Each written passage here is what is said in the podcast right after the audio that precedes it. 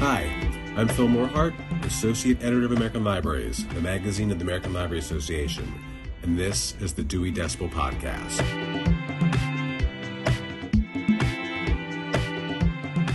We spend a lot of time on Dewey Decibel discussing and analyzing issues pertinent to libraries in the United States. And as we should.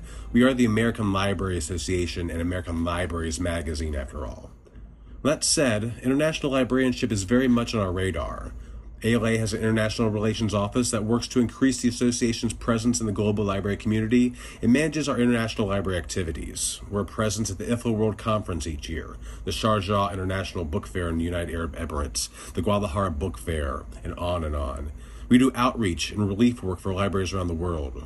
Because regardless of where we are physically, either in the US or at a library in Scotland, Malaysia, Brazil, Cuba, New Zealand, wherever, we all share the same core values and a belief in the importance of information access for all.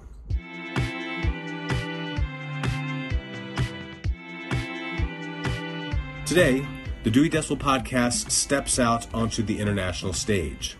First, I talked with Sandra Uwiringiyimana, author of How Dare the Sun Rise Memoirs of a War Child, which chronicles her life as a survivor of the 2004 Gatumba massacre in Burundi and as a refugee in the United States. Sandra and I discuss her book, The Plight of Refugees in the U.S., and the importance of books and learning in her life. Next, American Library's Associate Editor and Dewey Decibel Foreign Correspondent Terra Dankowski reports from the 2017 International Federation of Library Associations and Institutions, or IFLA, World Congress in Wrocław, Poland, where she talks to librarians from around the world about cataloging, LGBTQ issues, and much more. And finally, I talked to acclaimed author Kwame Alexander about Leap for Ghana, a program that he co founded in 2012 that's working to build a library for a small village in eastern Ghana. But first, a word from a sponsor. We all know about Hoopla, right?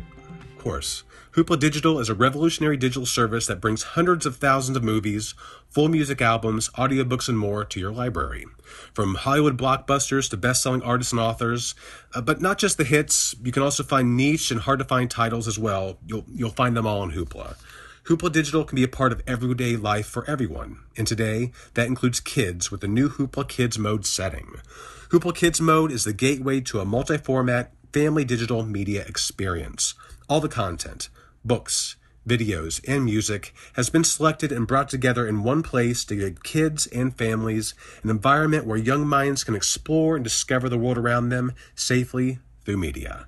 Check out the Hoopla Kids mode on Hoopla. For more uh, information, you can find that at hoopladigital.com.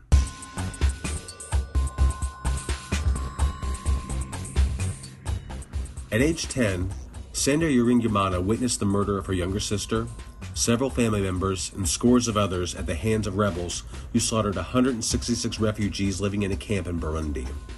Thirteen years later, she chronicled that night and its continued effect on her life in the book How Dare the Sun Rise Memoirs of a War Child. It's a harrowing story of loss and survival, but also of finding hope and meaning through tragedy. I sat down with Sandra here in Chicago this past June to discuss her book, her life in America, and the impact of libraries and education on her life.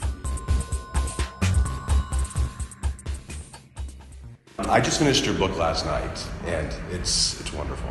Thank you. It really is. I loved it. It's your story is incredible, and I was struck by something at the in the chapter where you were discussing your your, your sister's wedding, mm-hmm. um, and you mentioned that uh, it felt so much better when I let my feelings out instead of trying to keep them all bottled up. Um, was writing this book a part of that process of, of letting your feelings out? What inspired you to write How Dare the Sun Rise? It, it's definitely a part, it's been a part of my healing process. Um, and I didn't really expect it to be. I thought I was just going to write a story, but the more we wrote, it was like we dug deeper and things that I didn't even know I was feeling came out. So it's been a very healing experience, a very difficult experience.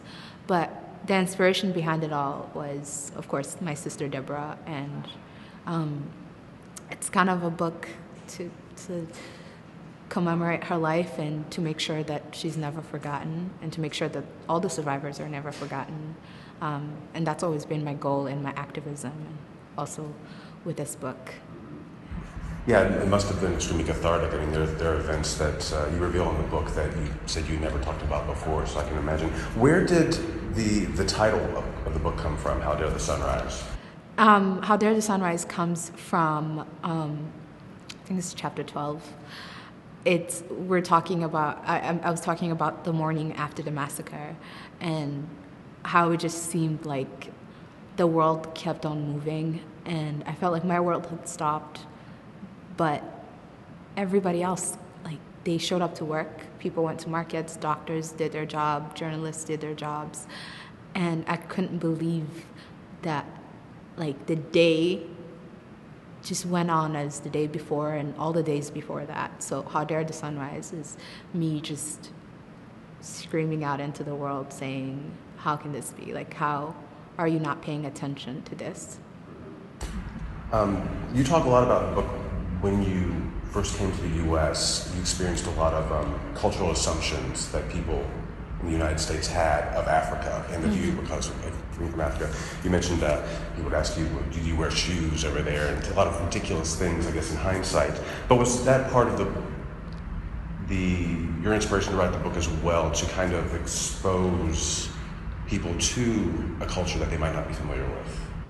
For sure, I think you know one of the things that um, really convinced me to write the book was I kept doing these talks and then meeting people who just had absolutely no idea what was going on outside of their own personal bubble. And when I would talk about like massacres that are happening today, people would look at me with this like shocked face. They like, can't believe that mass killings still happen, um, or that you know, racism and discrimination are still things that people experience on a daily basis.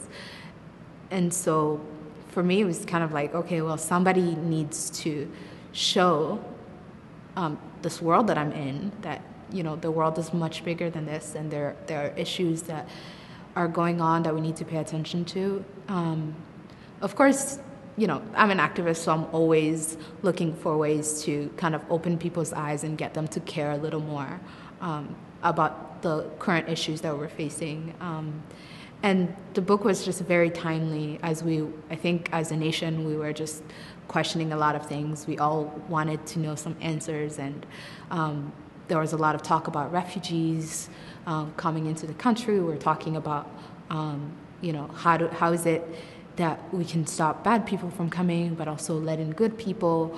And this book was kind of like, hey, look, refugees are just looking for a place to live, and they're just like you and me. They all have dreams, like you and I. Um, so yeah, so the book was kind of it's for me. I look at it as a tool for people to use to kind of um, if you're looking for um, where to begin and how to go about interacting with people who are different from you, who have diff- different experiences from you.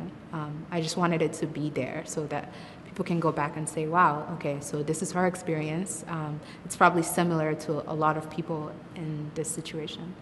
Yeah, I was really struck by the, um, the chapter where you discuss where you um, spoke before a choir performance. I think mm-hmm. you said it was the first time you really publicly spoke about your experiences and uh, you just let it all out. And you were struck by the reactions from the people hearing your story. Um, you know, also, I, think about that chapter and also think about your, your photography work. Um, is did you were you drawn to photography maybe for that same reason as a as a visual medium to, yeah. to tell your story? Yeah, it all goes back to me wanting to, you know, express this idea of like, you know, we're all so much more connected than we think, and I don't share my story for sympathy, and I don't think that anybody who's gone through what I've gone through wants sympathy, but we just want understanding. We want people to care and to know that you know this is happening and we should pay attention to it. We can't just turn a blind eye because it's too far away.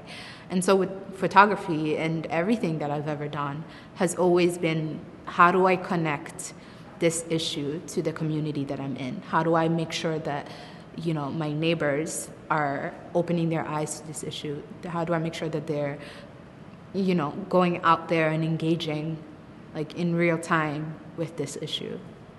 Um, you, you, mentioned this just a little bit briefly here, um, but the the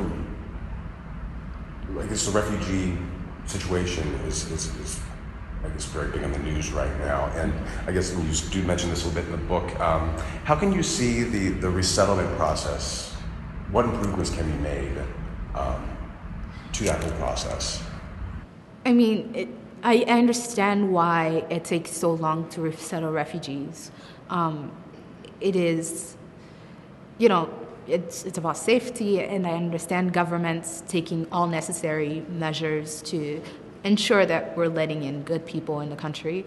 And, you know, what a lot of people don't know is that it really does take so long. You know, it's not just a one step process, it's like 5, 10, 20 step process, depending on the case. Um, and what can be improved, I think the language around how we talk about refugees, it leads people to believe that, you know, a refugee just goes to a UNHCR door, knocks, and next day they're on a plane to America or Canada or whatever. And that's just not the case. And in terms of once they're already resettled, um, I think people just need to realize that okay, this is someone that's coming that has been forced out of their home and now they're in this new place. And if you're wondering how do I interact with that, just try to imagine yourself in their shoes. How would you want somebody to approach you? What would you want done to you? How would you want people to help you?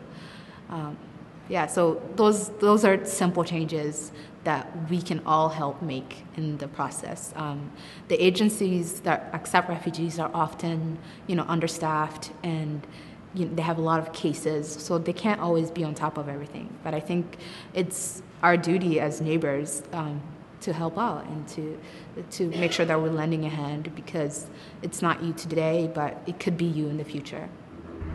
Um, now, the book itself, when I was doing some research, I guess this, this could be more of a marketing thing. It was a, it was a, it was a conscious choice, but I guess it's, it's um, marketed towards the YA, the young adult market. Um, was that a conscious choice to, to write a book for teens and younger readers um, to kind of reach ch- children readers at a younger age? Because it's, it's, it's, it's funny, um, not funny, but like as I was reading, there are, you know, there's the story of, of what happened in, in, in, in um, Gatumba and, oh, sorry, did I? Yeah, you said right. Yes. and, and your resettlement, but it's also, it's, it's a very teenage story. Mm-hmm. There, um, you, you, um, you worry about boys and going right. out and going to dances and getting your, your first exactly. tattoo. Um, so it's a very relatable story for, for children. Is, was that was that a conscious choice? Yeah, I, try to be as authentic as possible. Um, I know that what's lacking in activist books, uh, it's always that connection to like humanity. Like, you know, we can write a sensational book about an event and make it dramatic, but I thought it was more important to portray everyday life so that people can really see just how similar you are to someone that you feel so disconnected to to an issue that you feel like it's too far away from you.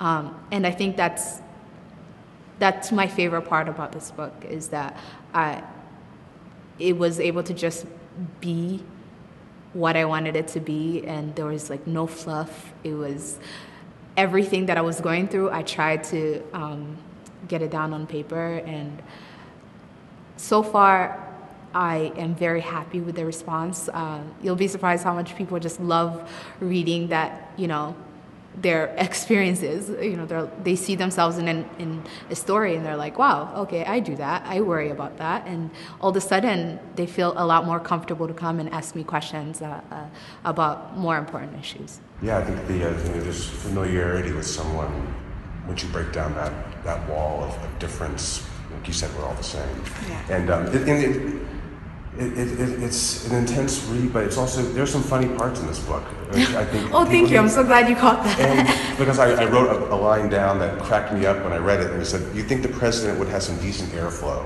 When you're talking about meeting. Yeah. Uh, President Obama. It was so hot in that room, and I was like, "It's it's the president. Can we get some air conditioning in here?" I love that, and I think that's something that you know I think is important. It's, it's an important part of your book.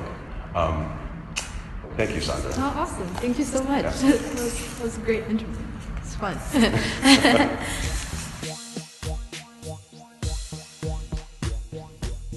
How can you transform library data into impactful services? What feature do libraries value the most when evaluating information sur- sources? Which were the most popular interlibrary loan titles for the last five years? What does S.R. Ranganathan, the father of modern library science, have to say about shyness? All these questions have been explored on the OCLC Next blog. So many libraries operate on behalf of a very local, specific audience. Whether you're at a public library serving one town or city, or an academic library taking care of your students and faculty, you best understand your users' needs. But that can be a challenge when it comes to synthesizing trends among libraries of different types, sizes, and countries. And that's where OCLC Next comes in. Because of OCLC's global reach, staff and member leaders from many disciplines are exposed to developments and ideas that reach across the entire library community. Uh, they wrap their thoughts into quick, compact posts in order to share knowledge from the world's libraries with you. So check out oc.lc/next to read the latest post or subscribe to a weekly email. The IFLA World Congress is an incredible affair, with thousands of librarians from around the world gathering to network and share information, best practices, and more with colleagues. The 2017 Congress was held in Wrocław, Poland this year, and American Library's associate editor and Dewey Decibel Foreign correspondent Terra Dankowski was there to talk to attendees about issues affecting the global library community. Here's her report. Um, I'm here with Siri Gaski from the National Library of Norway, and uh, she just uh, gave this wonderful presentation um, uh, as part of an IFLA session, and she talked about um, a joint bibliography that uh, her National Library is doing um, with uh, other libraries. So, um, Siri, just to um, give people a sense, who are the, the Sami people and what is the Sapmi region?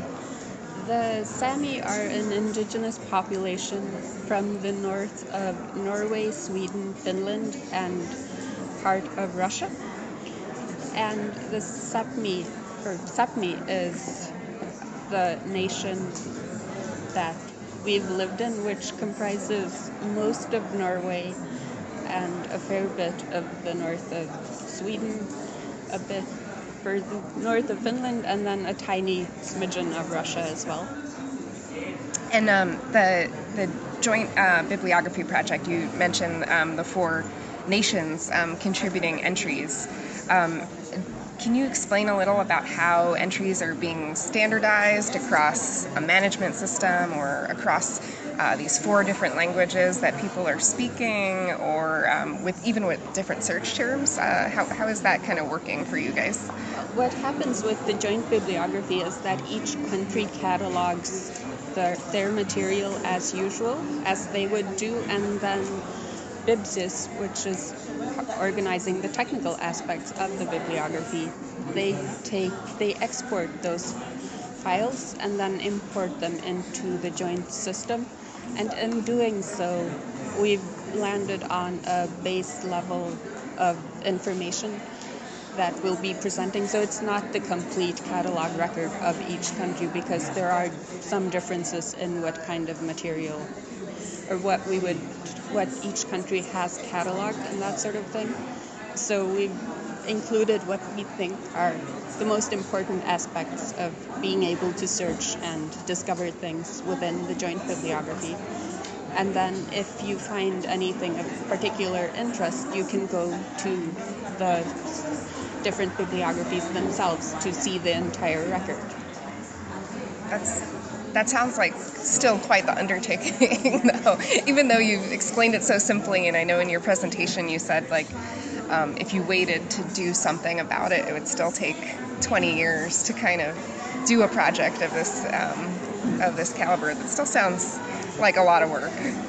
Yes, and I think we've been lucky because for us it's mostly well, because the National Library of Norway has been responsible for this for the creation of the joint bibliography, and we've been lucky in that we've been cooperating with BIBSYS in Norway and what, for for all the technical aspects. And what we've done is we've said we would like to be able to do this and this, and at a minimum, we need so and so. And Yeah. If you could also include this and that, that would be ideal. But if you can't, then that's okay. Yeah. And then they've done it. So, That's wonderful. so for the actual technical parts of it, we just made wish lists and then hopefully had them come true.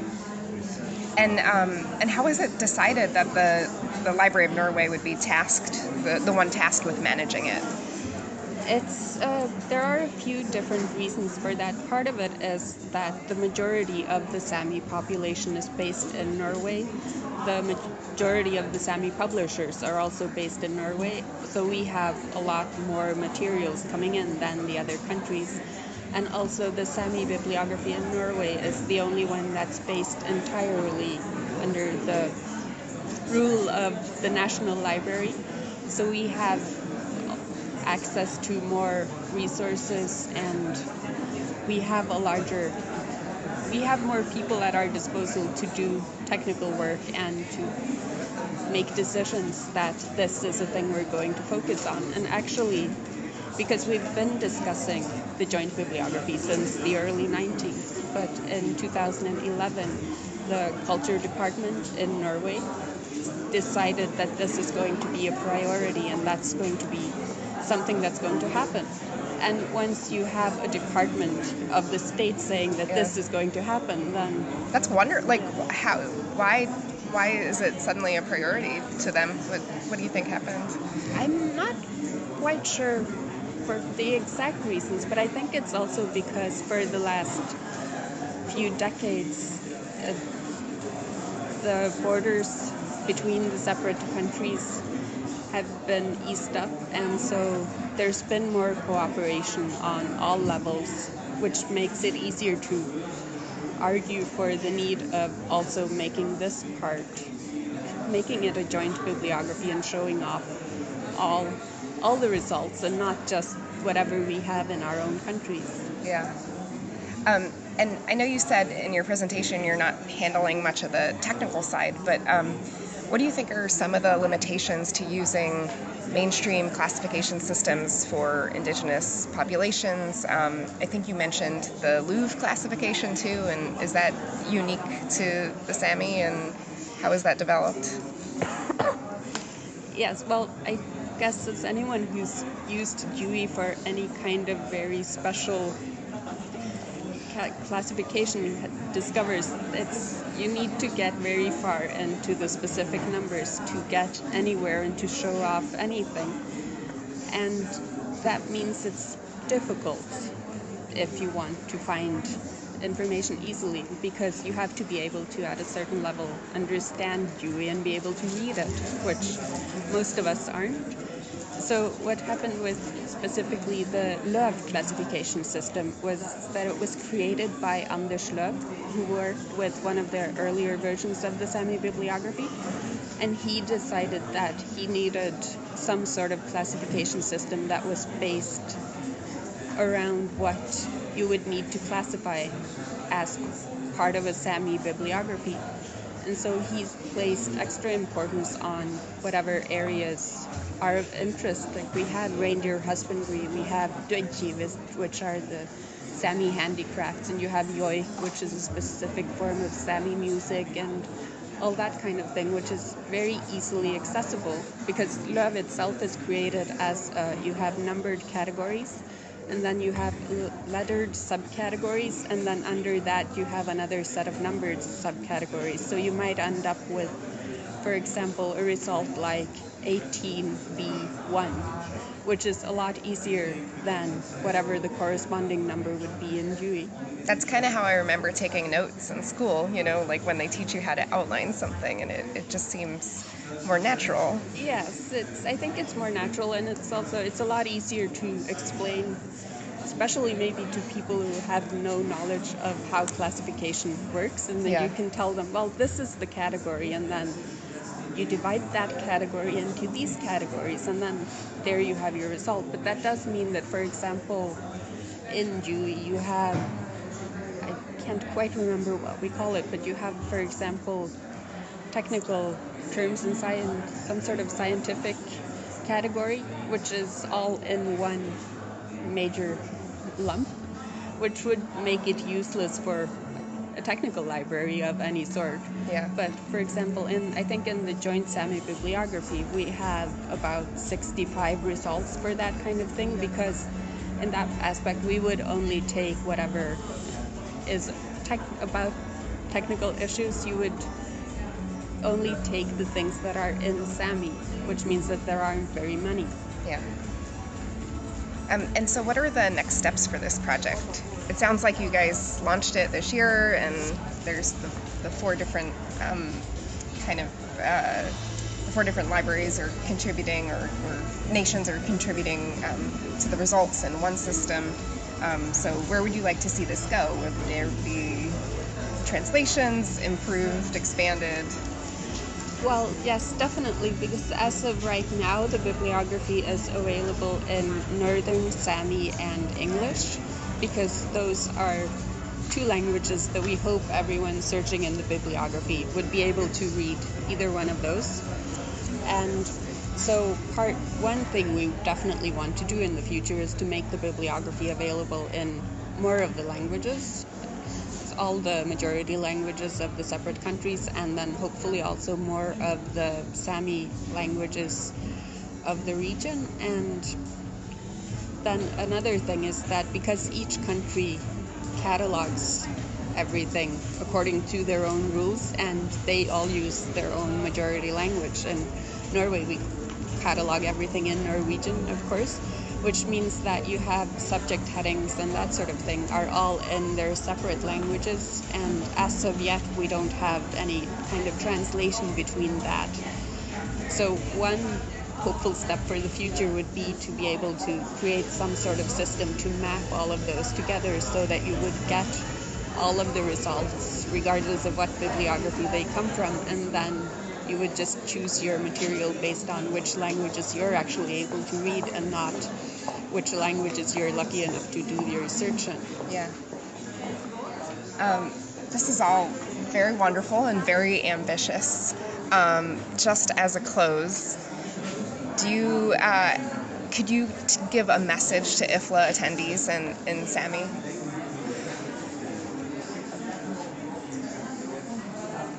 Westes ifla kongressas jeda lämmus kuisoma ja mun dagbunet mun achun reilos wada backtroft lot fes gasnu yara have. And and what is what did you say? Am I supposed to tell you that? There's no way I can Google that. you can try.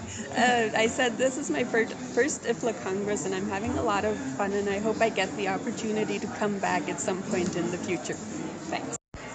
Um, Anne, can you introduce yourself? Tell our listeners where you work.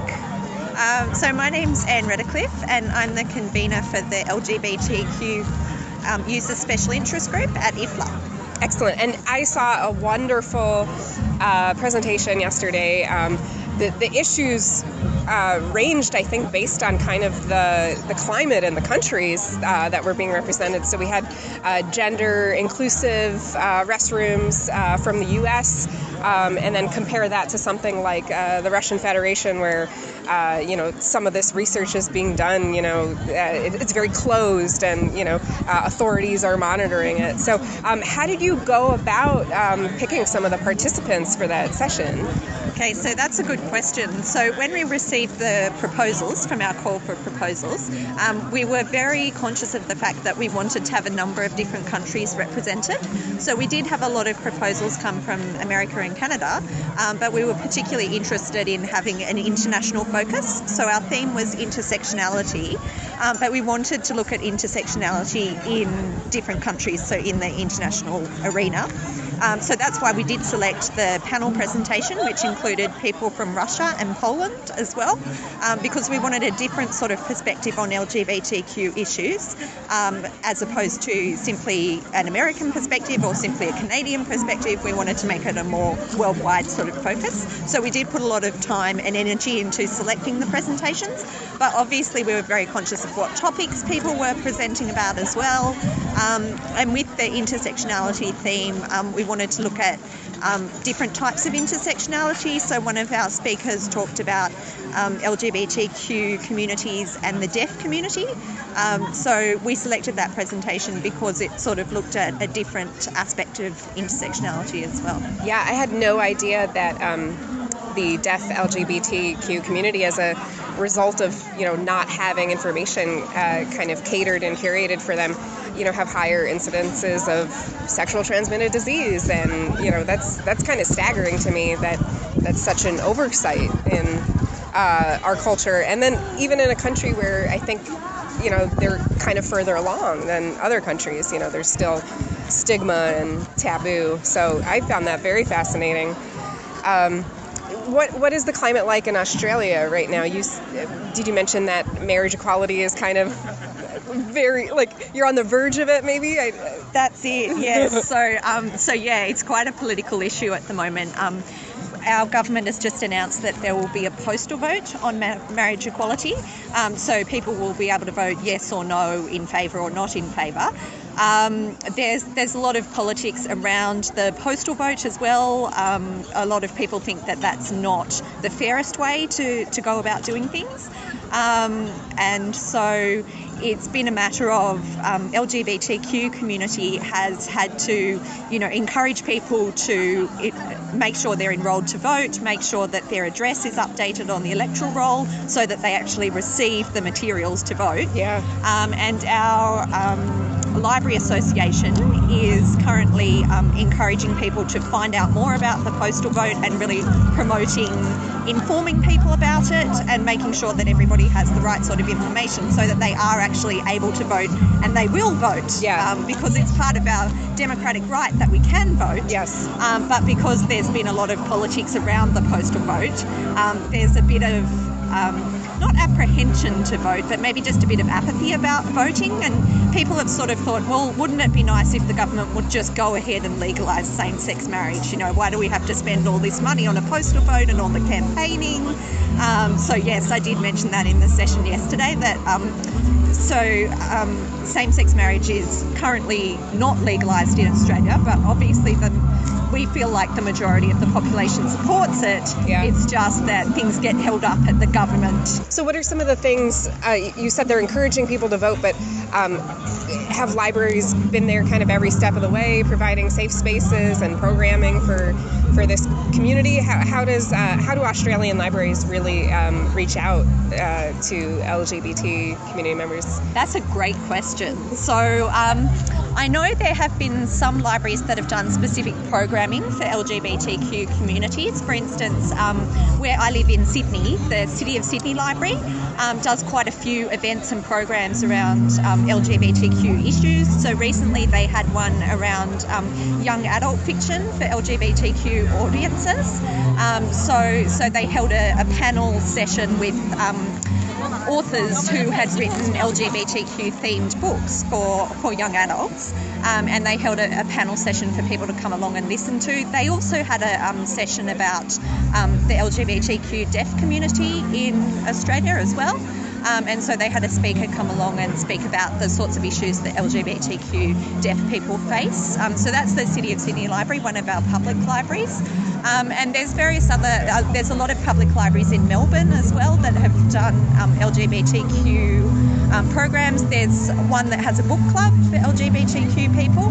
There's also a public library in um, Queensland that has an LGBTQ um, book club for Indigenous people.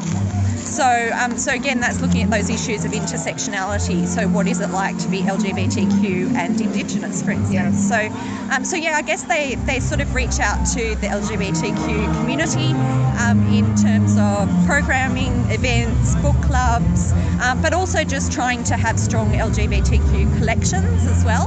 Um, so, a lot of public libraries in Australia use the rainbow stickers on their books so that the LGBTQ themed books are easily identifiable too.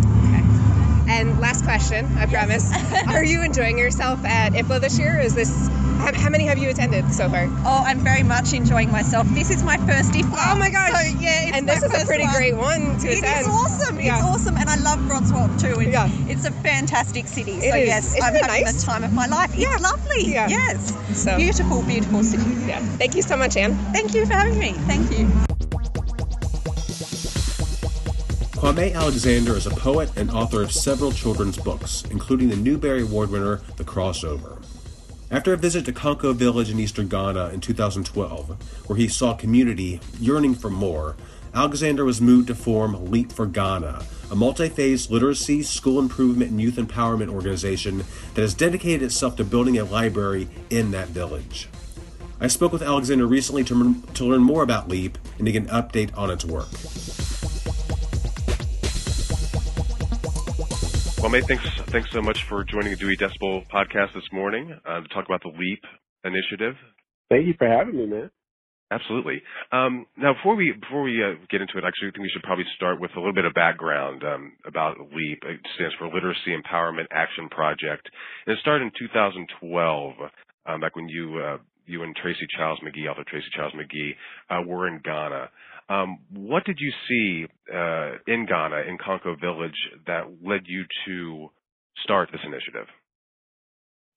Well, I saw, you know, through my Western eyes, what I deemed was a lot of poverty. I saw, you know, um, I saw children having to walk a couple of miles to get water. I saw, you know, classrooms with no walls and no ceilings, and and I saw one book in a in a school of 200 kids, and I saw smiles and hope and and love and kindness and joy and all the eyes and the and and the smiles of each of the children. And I thought, wow, this is pretty amazing amidst all of this that there's this uh this there's such kindness and I thought maybe there's something I can do, I can offer to sort of match that hope, those smiles with some resources. And I thought maybe I can be instrumental in providing some resources, um, whether it be books, whether it be a library, whether it be water, um, just to help make, you know, to help do my part to make the world a better place, in particular this village of Konko. Oh, um, so I guess um, why why a library? I mean, what what do libraries? I guess what do libraries mean to you, and why was it important for you to build a library in Konko? Well, again, you know, having been a writer for 20 years, written books, and and being uh, you know a part of the book industry, my life has been, you know, um, all about language and literature for so long. It's it's it's my job. It's my passion. It's it's my hobby. You know, it's my vocation and my avocation. It's it's what I love to do, and I I want everybody to sort of have that opportunity to, you know, um, read between, uh, read the pages of a book and discover, you know, magic and possibility and and be empowered by the words on the page. And I know what it's done in my life, like poetry. You know, poetry. I tell I tell this story all the time, all the time. How poetry sort of saved my life, gave me life. You know, poetry made me cool. You know, poetry got me married. Poetry Hmm. just, you know, words were the thing that sort of, you know, empowered me and transformed me into who I am. And and I want everybody to be able to experience that. And so when I saw that these kids in this village didn't have they had one book in their classroom and you know and books and stories you know weren't you know an integral part of, of what was happening um i knew i thought that maybe this could be one step towards making things um you know better. And i i didn't talk to anybody. I just said you know what? We're going to do a library here. We're going to provide books. We're going to let these books be mirrors for these children. Let these books be windows so they can see outside of their village and see what's possible really around the world, in the world. And and so I began this process, this this journey of building this library. And and uh, it was you know four or five years. And so this past August, you know, was supposed to be the unveiling of the library. And I took about 25 people with me to Ghana. I was all excited and see this beautiful structure and see, and we had 5,000 books and, oh wow. And we got, and we got there, we we're having a ribbon cutting and we got there, man, and, and the library had no roof. Oh. And, oh. and it just, it was maybe halfway done. And it was just so frustrating for me. I had gone the day before to sort of check things out before I brought everyone and it was just devastating for me and I just didn't understand how it hadn't been completed yet and and so I had to sort of adjust and and make some changes because these people had been donating and people were coming to expect to see this library and which we all thought were done and so I, I had to adjust and sort of make this uh, a ribbon cutting for phase one. So the structure looked beautiful. There were these amazing columns you could see where the different rooms would be, the children's area, the, the resource center. And, and I began to talk to the villagers and I said, you know what? I'm just trying to understand y'all why we've been putting a lot of work in this. Why isn't it done yet? And, and people were saying, well, we're working on it and we're trying to get it done. And I, and, and, was, and I said, well, didn't y'all want this as much as I did? And it, it was the first time I asked, did they want it? Mm-hmm. And and the response was, yeah, it was sort of lukewarm. And I said, well, is there something you wanted more? And nine out of ten people were like, well, what we need is a health clinic.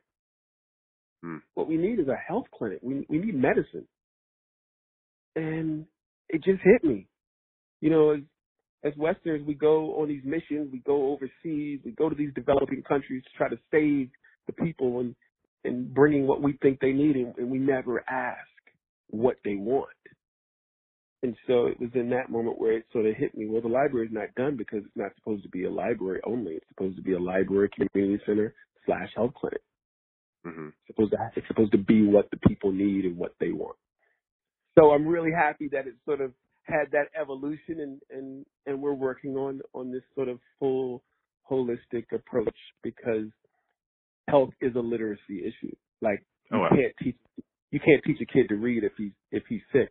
You can't teach a kid to to write if she's dead. Yeah, absolutely. Yeah, I wanted to talk a bit about that because it's Leap is about much more than the physical building itself because you do offer other uh, opportunities for, for these kids in the village, um, scholarships and workshops, et cetera. Can you talk a bit about that?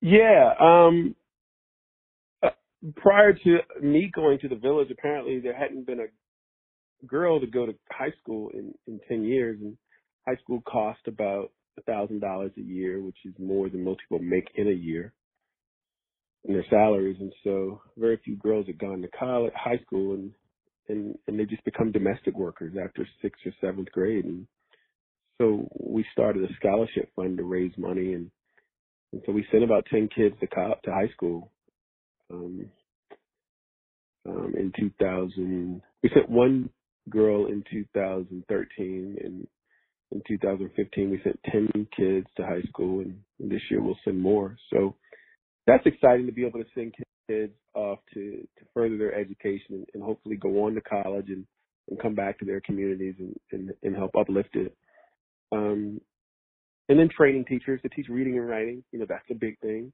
one thing to provide the books in the library but teaching them you know, how to do read alouds and, and modeling those kind of things is important as well. Oh yeah. Now, now you mentioned that you um, phase one, I guess you consider phase one is complete, but obviously that you need phase two, phase three, et cetera. How do people get involved? If there was someone who who's listening to this and they wanted to get involved with Leap, what's um what would you recommend for them to do? What steps can they take? Um, leap4ghana.org, L-E-A-P-F-O-R, Ghana.org is a great place to go and get more information on joining us on our next trip next summer, information on donating.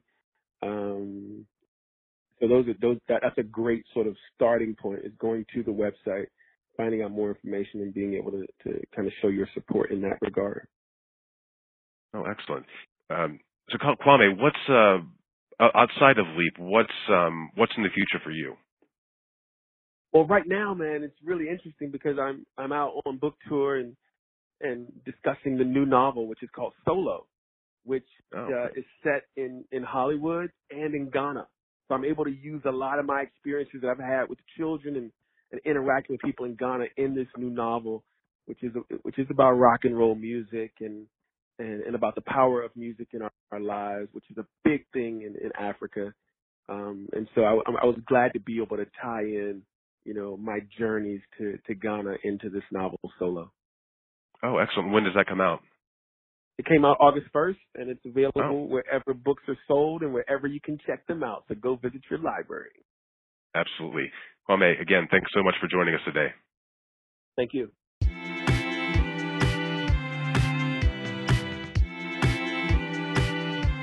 That wraps another episode of the Dewey Decibel Podcast. I'd like to thank Kwame Alexander, Sandra Uwiringiyimana, and our colleagues from IFLA 2017 for joining us. Please come back next month as Dewey Decibel ventures to an unknown, mysterious realm that we've not yet explored for a Halloween episode. I can't say much more than that for a fear of ruining the surprise, but please, you gotta tune in for this one. You will not regret it. As always, you can find us on Twitter and Facebook. Stop by, tell us how we're doing, uh, what you'd like to hear from us. iTunes users, please give us a review if you can. Your words and rating help us in the rankings and allow us to reach more ears.